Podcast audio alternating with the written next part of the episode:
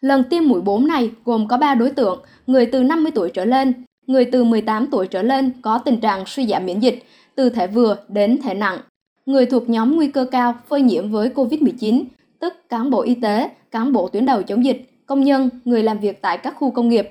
Thành phố Hồ Chí Minh dự kiến bắt đầu tiêm mũi 4 ngay khi được Bộ Y tế cung ứng vaccine theo nguyên tắc đơn vị nào chuẩn bị sẵn sàng và đảm bảo an toàn tiêm chủng thì triển khai.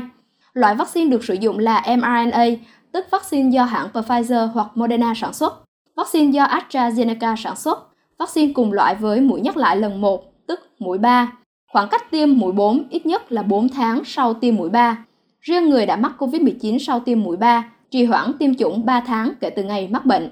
Ủy ban nhân dân thành phố Hồ Chí Minh giao cho các đơn vị địa phương chịu trách nhiệm lập danh sách người đủ điều kiện tiêm vaccine COVID-19 mũi 4, dự trù số lượng vaccine cần sử dụng, thực hiện tiếp nhận nguồn vaccine từ Bộ Y tế và bảo đảm đúng quy định, yêu cầu chuyên môn để tổ chức tiêm an toàn, chất lượng, đúng tiến độ.